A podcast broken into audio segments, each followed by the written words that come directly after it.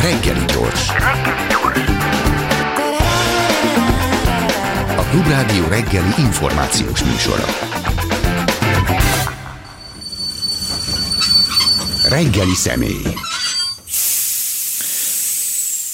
Olvastunk egy érdekes cikket a Lakmuszon. Önigazolás és kritikus gondolkodás meccse dönti el, bedülünk-e az álhíreknek vagy sem.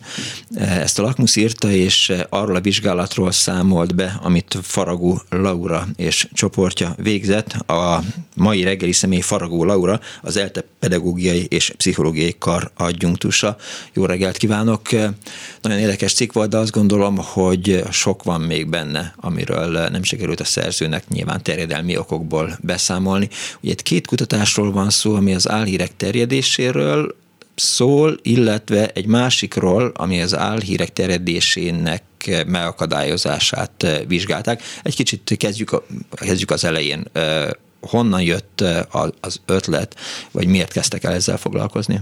Jó reggelt kívánok. bocsánat, mert már összetegeződtünk. igen, igen, köszönöm szépen a meghívást, jó reggelt kívánok, és üdvözlöm a hallgatókat. Igen, valóban két kutatást végeztünk, és az egyikben alapvetően azzal foglalkoztunk, hogy a, egy amerikai kutatást ismételtünk meg magyar reprezentatív mintán. Ez a reprezentatív, ez itt azt jelentette, hogy próbáltuk nemre, életkorra, iskolai végzettségre, illetve település típusra leképezni a felnőtt magyar internetező lakosságot, és hát igazából ott arra voltunk kíváncsiak, hogy az álhírek észlelt hitelességét milyen tényezők befolyásolják. A második kutatásban pedig hát ott egy egyetemista mintát alkalmaztunk, tehát hogy őket vizsgáltuk, de egy kísérletet végeztünk lényegében, és megpróbáltunk kifejleszteni egy olyan beavatkozást, ami az álhírekkel szembeni sérülékenységet tudná csökkenteni.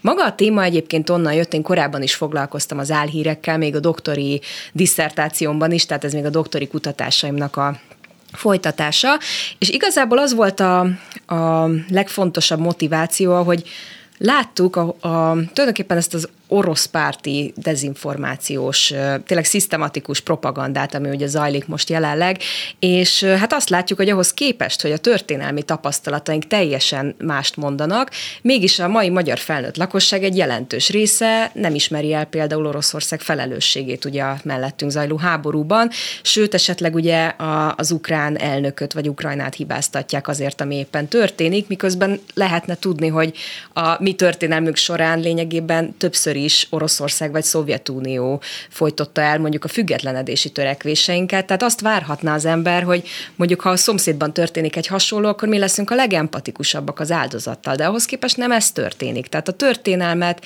illetve hát nyilván sokan ugye nem feltétlenül emlékeznek történelmi dolgokra, de azért a legutóbbi ö, megszállást lényegében nagyon sok felnőtt ember követheti, vagy, vagy tehát nagyon sokan Megélték, Megélték hát, igen, tehát a, a, a magyar szavazótábornak egy jelentős része még a sok-sok átkossal ezelőttiben élt. Az igen, vagy a ruszkik hazák, nagyon sokan felnőttek voltak akkor, igen. és ugye most is még lényegében, igen tehát most is ugye élnek, és, és erre emlékezhetnének, és ahhoz képest mégis ezt a valóságot fölül tudja írni ez a propaganda, és, és igazából ezek a, ezek a tényezők inspiráltak minket arra, hogy elkezdjük ezt a jelenséget vizsgálni. Másrészt így Kelet-Európában és Magyarországon nem voltak korábban álhírkutatások, tehát én már korábban készítettem reprezentatív mintán álhírekkel kapcsolatos vizsgálatot, de hogy így ennyire nem mentünk bele mélyen ezekbe a tényezőkbe. Hogy Véletlenül ebben a, a sajtó változása játszott szerepet, tehát tehát 1990 előtt nem lehetett álhíreket vizsgálni, hiszen minden álhír volt a, a magyar sajtóban. Hát lényegében igen, meg alapból az én szakmám se lehetett volna el, sokkal előbb, tehát hogy ez eléggé osztályidegennek tartottak volna, de hát, hát igen, tehát most már hál' Istennek lehet azért ilyeneket legálisan vizsgálni.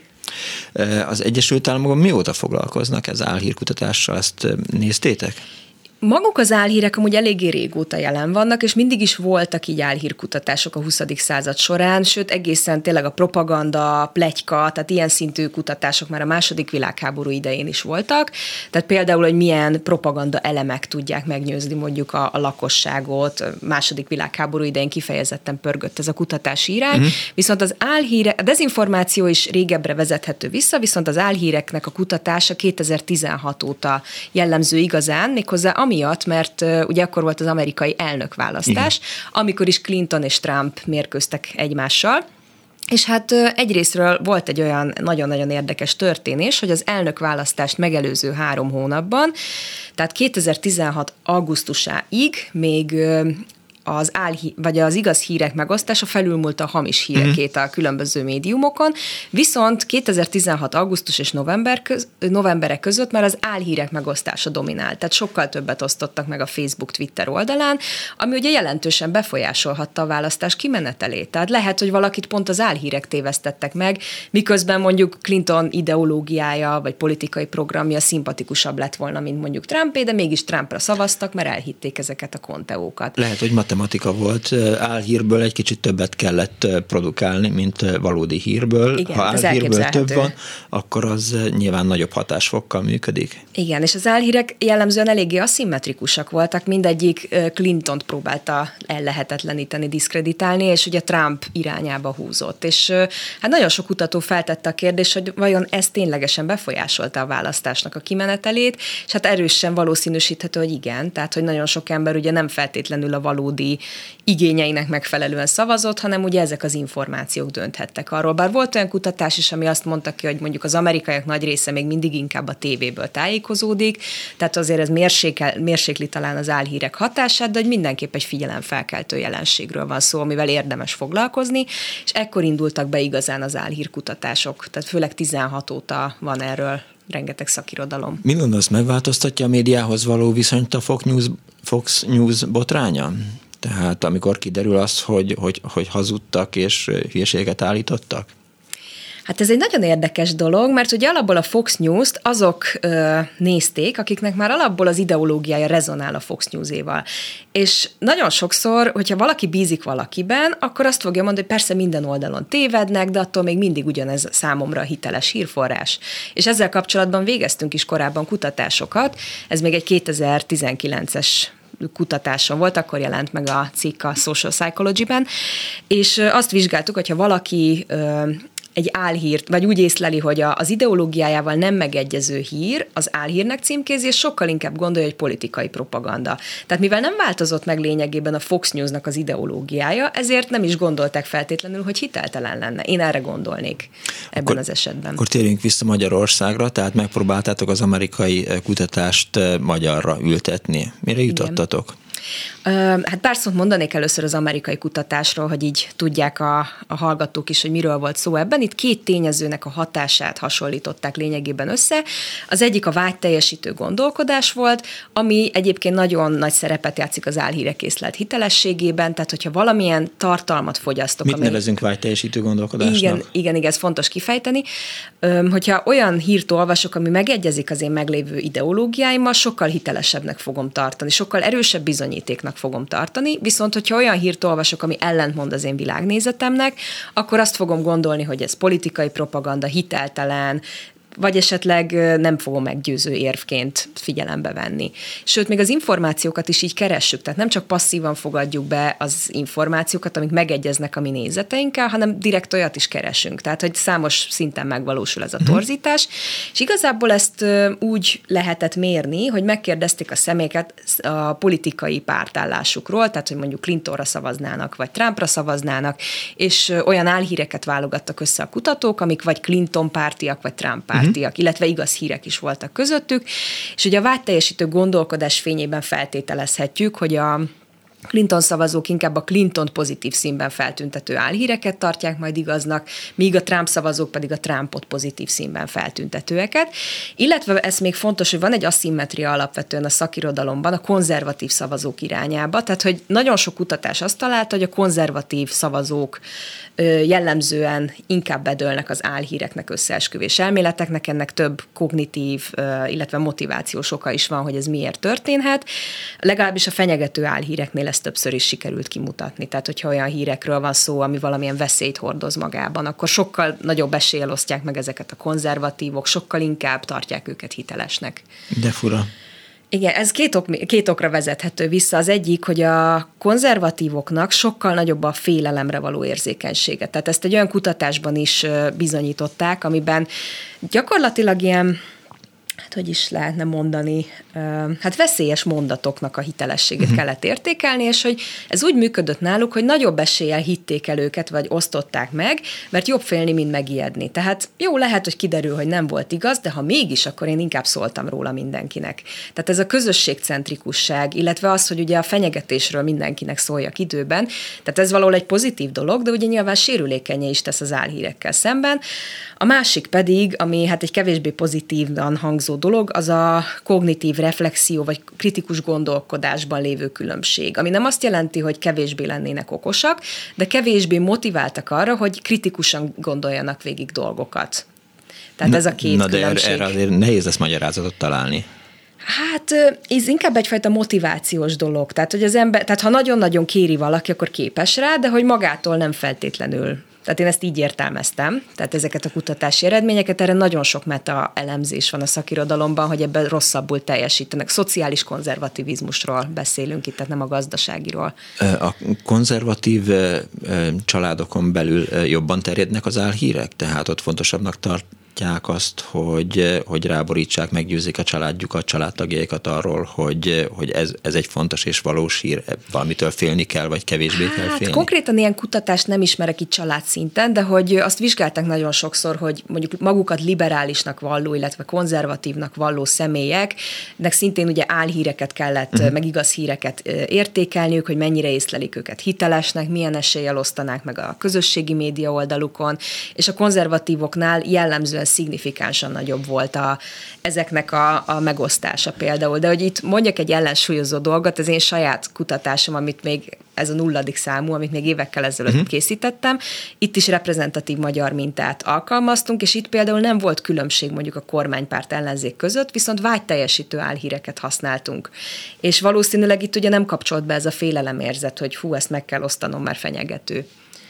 De például ugye az Egyesült Államok oktatási rendszerét nem eléggé ismerem, a magyart azt azért látom, a kritikai gondolkodásról egy kicsit lenevelték a, a diákokat, finoman szóval sem Igen. hangsúlyos az oktatásban ez, de lehet, hogy az Egyesült Államokban azért ez másként történik, de mondom, nem ismerem. Csak akkor az a kérdés, hogy oké, okay, mi egy olyan rendszerben élünk, ahol, ahol az embernek nem kell messzire menni, hogy rájön, hogy, hogy folyamatosan kormánypropagandát borítanak rá, és álhírekkel bombázzák tévesztik, meg befolyásolják a, a lakosságot, de mondjuk az Egyesült Államokban azért ez, nem tudom, hogy mennyire működik, működhet.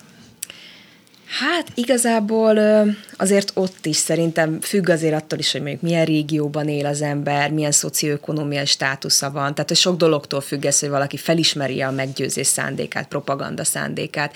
Itthon ugye kifejezetten nehéz az, hogy nagyon sokszor ezekben megjelennek az álhírek összeesküvés elméletek, amik egyébként nyilván mindenféle demokráciában megtalálhatók, csak nagyon gyakran mondjuk a politikai spektrum szélén. Viszont itt ugye lényegében a kormánypárt terjeszti ezeket nagy részben. Tehát, hogy, hogy itt a mainstream médiában is megjelennek ezek a valótlan információk, és ugye emiatt, hát mennyien, mennyi olyan ember él ma Magyarországon, aki mondjuk elfogadja azt, hogy hát ez az igaz, mert ezt mondta a tévé. Igen, és ebben rengeteg. éltek igazából. És, és persze, hogy ilyenkor nehezebb ugye meggyőzni őket, hogy hát ez nem biztos, hogy igaz, amit a tévé mond egyrésztről, hát másrésztről pedig ugye ott van az, hogyha valaki, tehát mondjuk diszkreditálják a másik félnek a, a csatornáit, tehát gondoljunk csak Miniferire például. Azt gondoltam, amikor annak idején ugye ez a Miniferi kampány is ment, hogy jaj, ez annyira óvodás szinten csúfolódott, csak nem fogja az emberek részét meggyőzni. De Hál sejtettem, hogy nem. igen. Hát, de sajnos meggyőzte nagyon sokakat. Tehát... Hál' Istennek nem.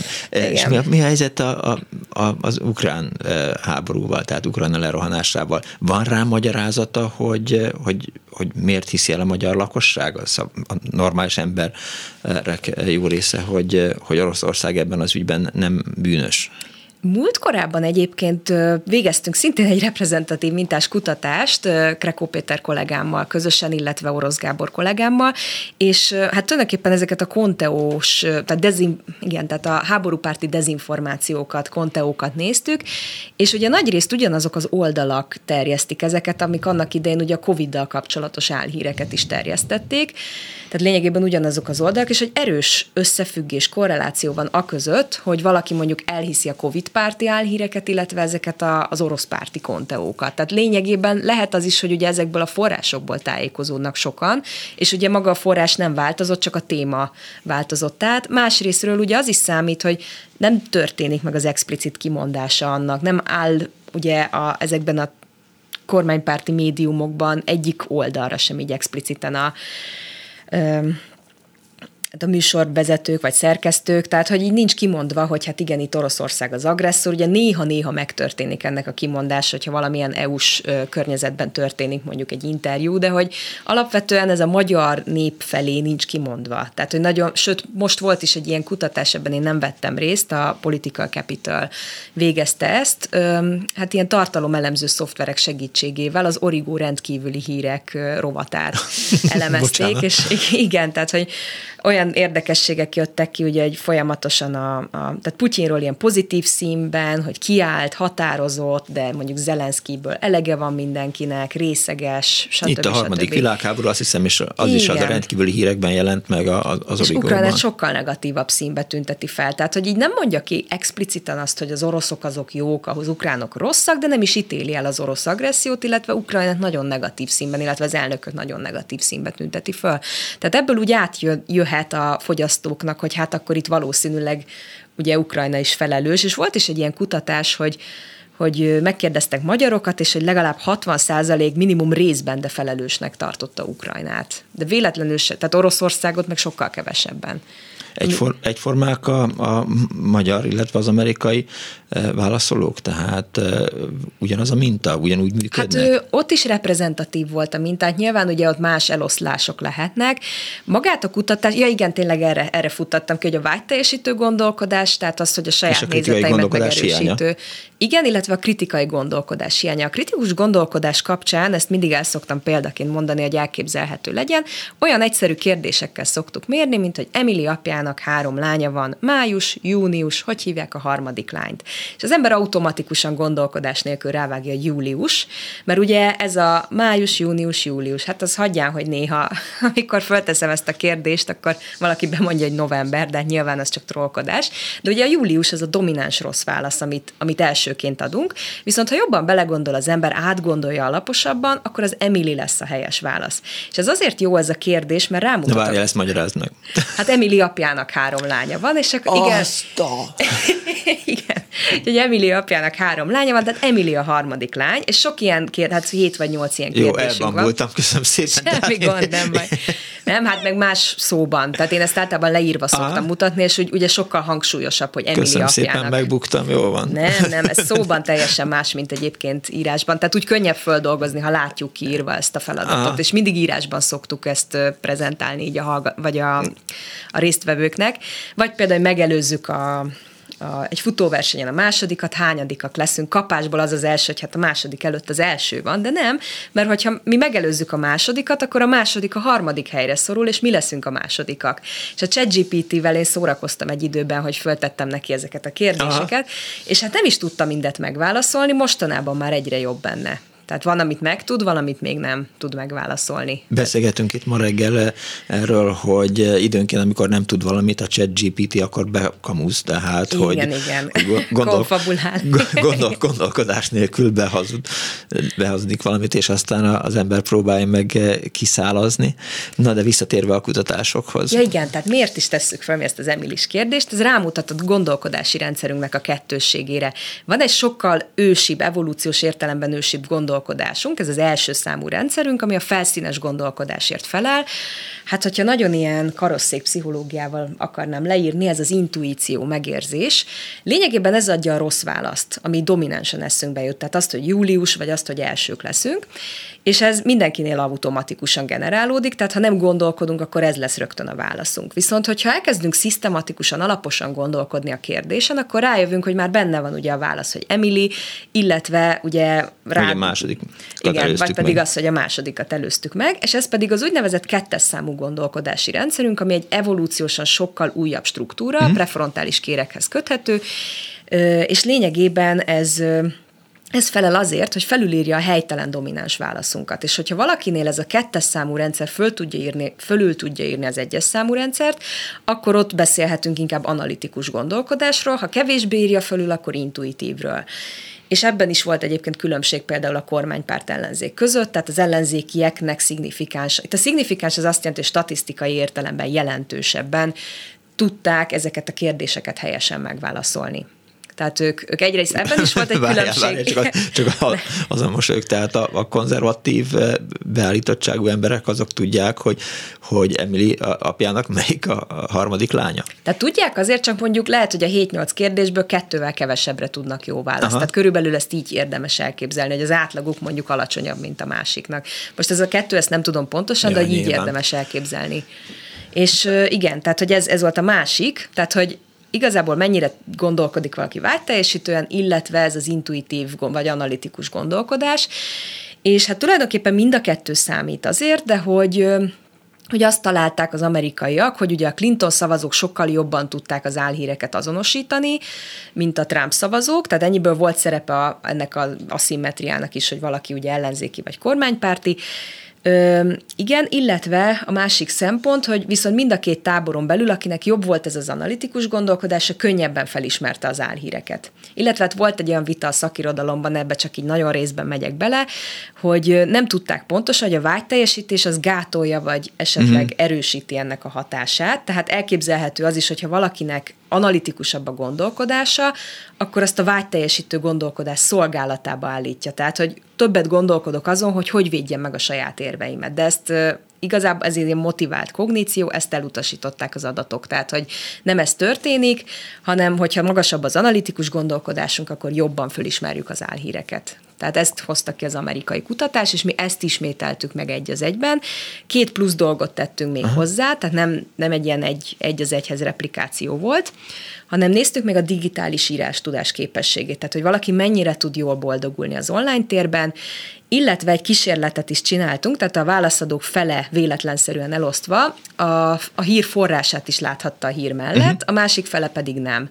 Tehát itt a hírforrás feltüntetésének a hatását néztük. Tehát ez a négy szempont volt, meg nyilván demográfiai dolgokat is néztünk, és az jött ki a kutatásunkban, hogy egyrészt minél itt a demográfiában az iskolázottság számított, minél magasabb valakinek az iskolázottsága, annál hatékonyabban ismeri fel az álhíreket. Ami nagyon érdekes volt, hogy a hírforrás hatása nem számított, pedig ez egy érdekes dolog, mert kapaszkodó lehetne, hogy látom, hogy valami... Metropol mondjuk, írta, akkor azért... Igen, egy HVG, vagy pedig Titkok szigete, vagy Szabadon ébredők blogja. Tehát, hogy nekem ez például egy red flag lenne, hogyha látok ilyet, és már kapásból ugye elkönyvelem álhírnek, ha valami Titkok szigete, vagy legalábbis Konteónak, de úgy néz ki, hogy nem számított az értékelésnél. Tehát az embereknél nem volt ebben különbség. Nem, nem segítette őket a hírforrás feltűnt, feltüntetése.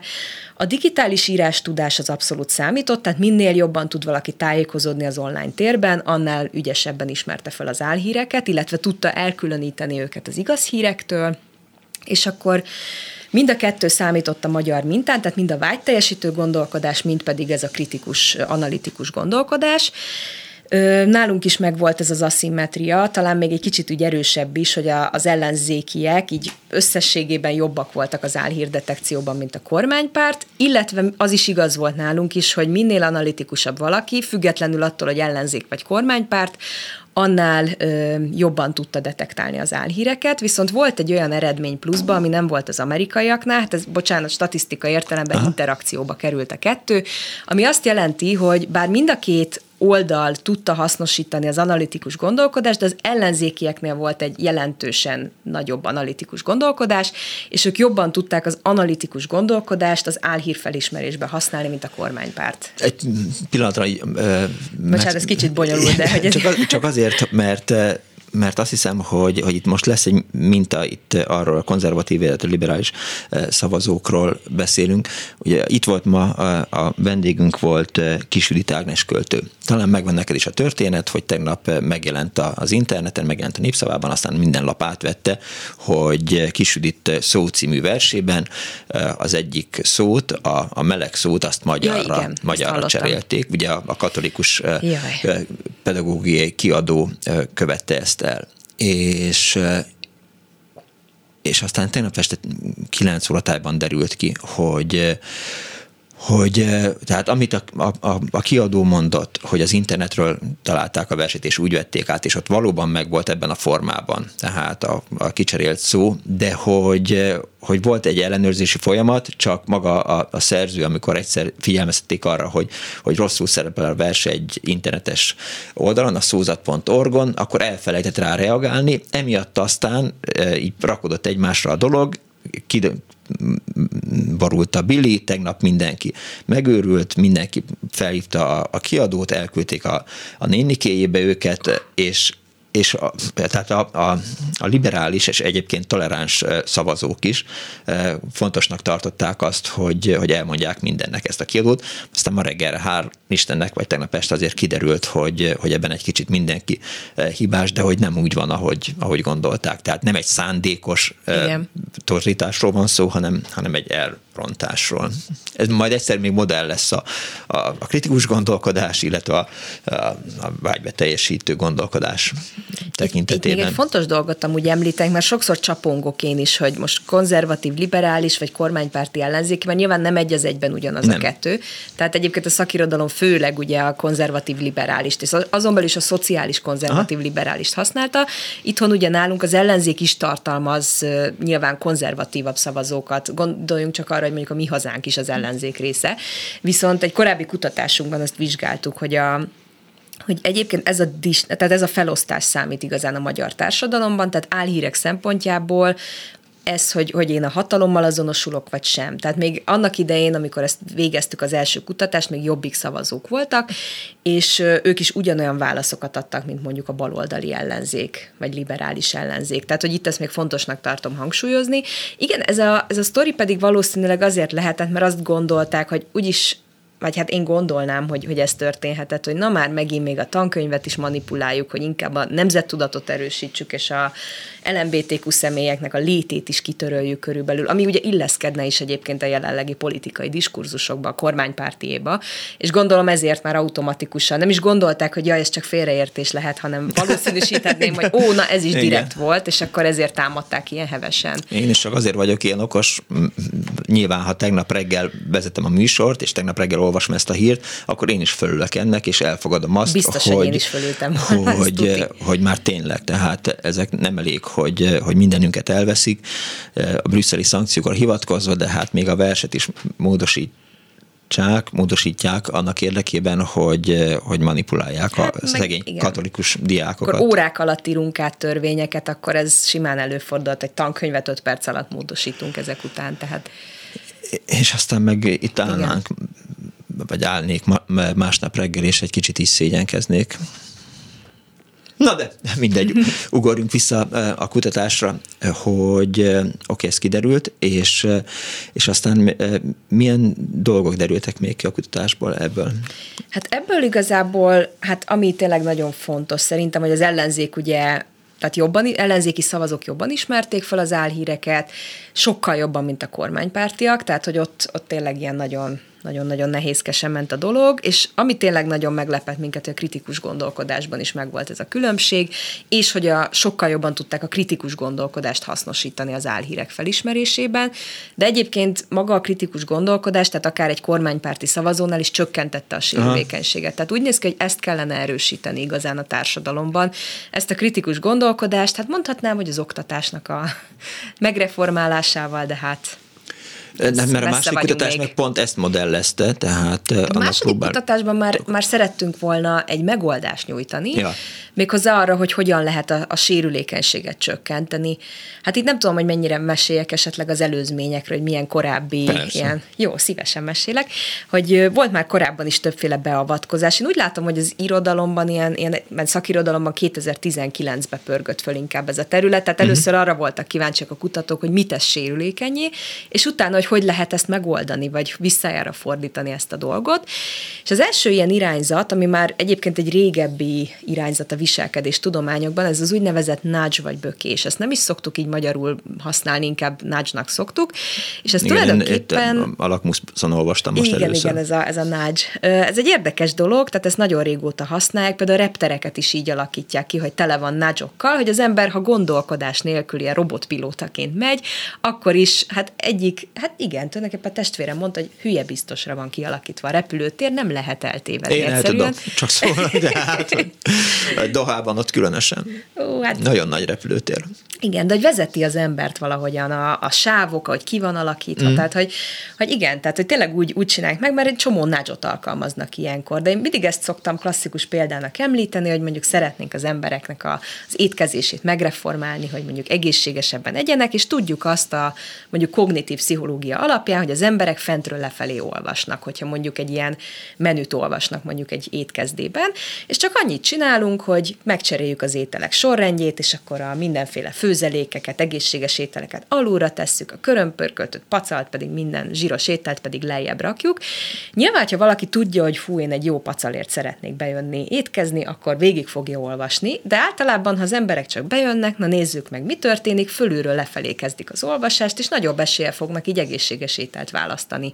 És működik is egyébként, és csak ez a tudás kellett hozzá, hogy fentről lefelé Aha. olvassuk el általában ezeket a menüket. Nyilván mindig van, aki fordítva működik, tehát ez csak egy ilyen valószínűségi ö, tudomány.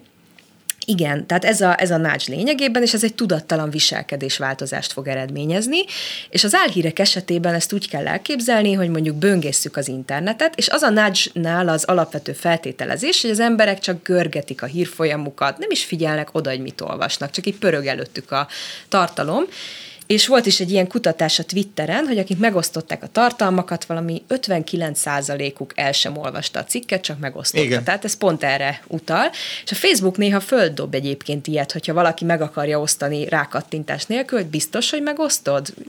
És akkor volt már nálam is egyébként ilyen, hogy korábban már elolvastam a cikket, és akkor újra rákerestem, és nem nyitottam meg újra, és akkor automatikusan már földobta ezt a, ezt a kérdést nekem ez is próbál mind-mind arra afelé böködni, hogy figyelmesebb legyek. És hát úgy néz ki tehát ez a nács, hogy görgetek a hírfolyamba, és egyszer csak felbukkan előttem egy ablak, egy ilyen felugró ablak, és megkérdezik tőlem, hogy mennyire tartott hitelesnek ezt a hírt, vagy miből gondolod, hogy ez a hír igaz. Tehát egyetlen egy kérdés, és az úgy lelassít engem, hogy hú, tényleg, hát meg kellene néznem, hogy ez igaz vagy hamis, vagy legalább el kéne olvasnom, és ezt követően ö, azt találták a kutatók, ezek amerikai kutatók voltak, hogy sokkal inkább tehát kevesebb álhírt osztottak meg a közösségi médiában ezek a személyek, akiknél felbukkant ez az ablak, mint azok, akiknél nem bukkant föl. És volt egy Twitter kutatás is 2021-ben, ami több, több mint 20 ezer ember vett benne részt, és ott is nagyon jó hatásfokkal működött ez a nudge, ez a kis felugró ablak. Tehát tulajdonképpen arra böködjük az embert, hogy figyeljen oda. Viszont ez egy olyan viselkedés változás, ami gyakran nem is tudatosul bennünk, Például ugye a menza esetén, vagy a reptereken nem, nem tudatos, hogy miért jutottam el én oda, ahova eljutottam. És hát mostanában egyre több olyan kutatási adat van, ami arra utal, hogy hát a nudge azért nem működik mindenhol annyira. Tehát például Nigériában vizsgálták, ott sem működött, egy csomó helyen nem működik. Másrészt nincsenek hosszú távú hatásai, tehát a nudge addig működik, ameddig ott van előttünk. Tehát lehet, hogy fölugrik egy ilyen ablak, de nem leszünk egy hónap múlva is figyelmesebbek. Tehát, hogy rég el fogjuk felejteni ezt a felugró ablakot. Rengeteg inger ér minket. Igen, médiazaj, tehát lehet észre se fogjuk venni ezeket. Illetve van olyan metaelemzés, tehát ez sok-sok elemzésnek az eredményét összegezte, hogy konzervatívoknál, akik igazán a sérülékenyebbek lennének, nem is működik. Tehát azoknál működik, akik amúgy is jobban odafigyeltek a hírfolyamra. Tehát ez, ez egy kezdeti irány, vannak pozitív adatok, de sajnos egyre inkább kiderül, hogy már ez nem annyira működik ez a bökés így az online térben. Hát gondoljunk csak bele, hogy amikor felugranak a megafonos jó madarak, és akkor rögtön hang, kép, felháborító, stb. sokkal jobban fölvonja magára a figyelmet, mégis tovább görgetünk. Miért van meg az vágy az emberekben, hogy híreket megosszanak? Hát ez tulajdonképpen informálni másokat, Hát ezt én egyébként nem kutattam közvetlenül. De jó, nem, nem, lehet, csak, csak, csak így elgondolkodtam rajta, de hát nem Nagyon-nagyon sokféle motivációja lehet. Tehát lehet akár az is, hogy az ember kifejezze értem. az identitását, tehát hogy mondjuk uh-huh kifejezi általa, hogy ő maga melyik oldalnak. Tehát, hogyha mondjuk megosztok egy olyat, hogy nem is tudom, egy olyan újságcikket, amiben arról van szó, hogy Ukrajna Oroszországnak a, hogy mondjuk melyik oldal a jó, melyik a rossz, akkor ezzel ugye kifejezhetem én az attitűdjeimet, vélekedésemet, informálhatok másokat fontos dolgokról. Tehát szoktam ilyet látni, hogy ismerősök megosztják, hogy itt és itt lesz piac, itt és itt lesz lomtalanítás, tehát ezzel informálhatok másokat. Rengeteg dolog lehet emögött, hogy miért, miért osztanak meg az emberek híreket illetve hát aztán a kormány propaganda fel, a reakciókat meg, akár. Meg, meg, meg, meg, pontosan. Ja, igen, igen, hogy néhány lájk azért, hát, hát ha beesik igen. ettől. És milyen más eszközök vannak? Igen, ez a, ez a nagy, ez a böködés. Aztán van a második, ami úgy hívjuk, hogy kompetenciaépítő beavatkozások. Ilyen lehet például a Legyél is álhírvadász nevű oldal. Én ezt nagyon-nagyon szeretem, nagyon tetszik. Ezt tulajdonképpen adunk az embereknek, a résztvevőknek egy ilyen digitális írástudással kapcsolatos tippeket. Hogyan ismert föl egyáltalán az álhíreket? És ez a legyél te is álhírvadász egy ilyen kifejezetten játékos mhm. formában mutatja be az álhíreket. Kezdőszintől egészen az oknyomozó szintig lehet menni. Hát bevallom, nekem például a negyedik szinten már azért szintén voltak problémák, Aha. hogy húha, itt akkor mit válaszoljak, mert nem egyszerű. Meg tudják tanítani azt is mondjuk, hogy hogyan ismerjük fel akár a videós manipulációt, stb. stb. És úgy néz ki, hogy ezek a beavatkozások sokkal jobban működnek, mint a bökések. Hosszabb távú viselkedésváltozást, ugye ez már tudatosul az emberekben, tehát úgymond egy képességgel ruházza fel őket, hogy ők maguk hogy tudják legközelebb felismerni az álhíreket, és hosszabb távon is van ennek hatása, tehát akár ilyen egy-két hónappal később is mérték hatását. Ami hátránya lehet viszont, hogy ugye az embereknek nem biztos, hogy van fél órájuk egy ilyenre, és hát szülhet annyiból egy ilyen reaktanciát az emberekben, hogy na most jöttek a kutatók, és a kis elefánt csontornyukból lejönnek, és megmutatják, hogy hogy kell csinálni, és jaj, én ezt de unom. Tehát ez például kiválthat egy ilyen ellenállást az emberekben, de egyébként sokkal hatékonyabbnak tűnik, mint a bökés. És van egy harmadik irányzat, hát ez, ez talán a legkomplexebb, szerintem ez az egyik legjobban működő, ez a beoltás elmélet, vagy hát angolul inoculation theory, ami azért beoltás, mert úgy működik, mint a védőoltás, hogy megkapjuk a legyengített kórokozót, elkezdünk ellenanyagot termelni, és amikor jön az éles kórokozó, védettek leszünk. És ez úgy néz ki, ezt a meggyőzés kutatásokban alkalmazták, hogy felhívjuk a figyelmet arra, hogy valaki meg akar minket győzni, mi elkezdünk rögtön ellenérveket gyártani, és utána, amikor ténylegesen megtörténik a meggyőzés, akkor sokkal, de sokkal ellenállóbbak leszünk. És ezt egy McGuire nevű kutató vizsgálta még a 60-as években, amikor hatodikos gyerekeknek szóltak arról, hogy hát majd a nyolcadikosok megpróbálnak rávenni titeket a dohányzásra, és a hatodikos gyerekek elkezdtek ellenérveket gyártani, hogy hát mit mondjanak majd, ha jönnek a nyolcadikosok, és cigivel kínálják őket, Például ilyen meggyőzési kísérlet volt, hogy a nyolcadikos majd azt fogja mondani, hogy jaj, hát milyen gyerekes vagy, hogy nem próbálod ki a cigarettát, és akkor erre a hatodikos azt fogja majd riposztolni, hogy hát akkor lennék gyerekes, ha én azt csinálnám, amit te mondasz. És megnézték ezeket a gyerekeket ilyen utánkövetéses vizsgálattal. Kilencedik osztályba, aki részt vett ebben a beoltás elméletben, vagy beoltásos kondícióban, sokkal kevesebben dohányoztak, mondjuk azokhoz képest, akik csak passzívan megnéztek egy oktatófilmet a dohányzás hatásairól. És ez a fajta beoltás elmélet, ez úgy néz ki, hogy jól működik, az álhírek esetén pedig egy, van egy nagyon-nagyon klasszikus, nagyon jó játék, ez a Bad News Game, ez angol nyelven elérhető csak, de abszolút ajánlom mindenkinek, én végigjátszottam, és nagyon jó pofa. Tehát tulajdonképpen egy játék keretein belül a a személyek egy álhírgyáró gyártó bőrébe bújhat, bújhatnak, és a Twitteren kell álhíreket posztolniuk. És arra kell figyelniük, hogy minél jobban tudják a követőtáborukat növelni, és közben a hitelességüket, tehát az észlelt hitelességüket is föntartani, és különböző stratégiákat hmm. tanulhatnak meg, tehát hogy polarizálják a közönséget, vagy valaki híres ember bőrébe bújjanak, érzelmekkel kommunikáljanak, konteókat hincsenek el, és akkor így rávezeti a program őket, hogy hát így tudsz minél több elérést generálni. És ugye ezzel az álhíres, vagy álhíres játékkal tudnak játszani, és utána nyilván közvetlenül a, a teszt után, illetve hónapokkal a játék után megnézték, hogy mennyire jól ismerik föl ezeket a, ezek az emberek az álhíreket, és hát azt találták a kutatók, hogy nagyon erős hatása van, és ugye játékos formában az ember szívesebben tanul, mint hogyha csak passzívan hallgatja, hogy hogyan ismerjük fel az álhíreket, sokkal, tehát hogy itt maga az ember is kipróbálja, hogy kell álhíreket gyártani.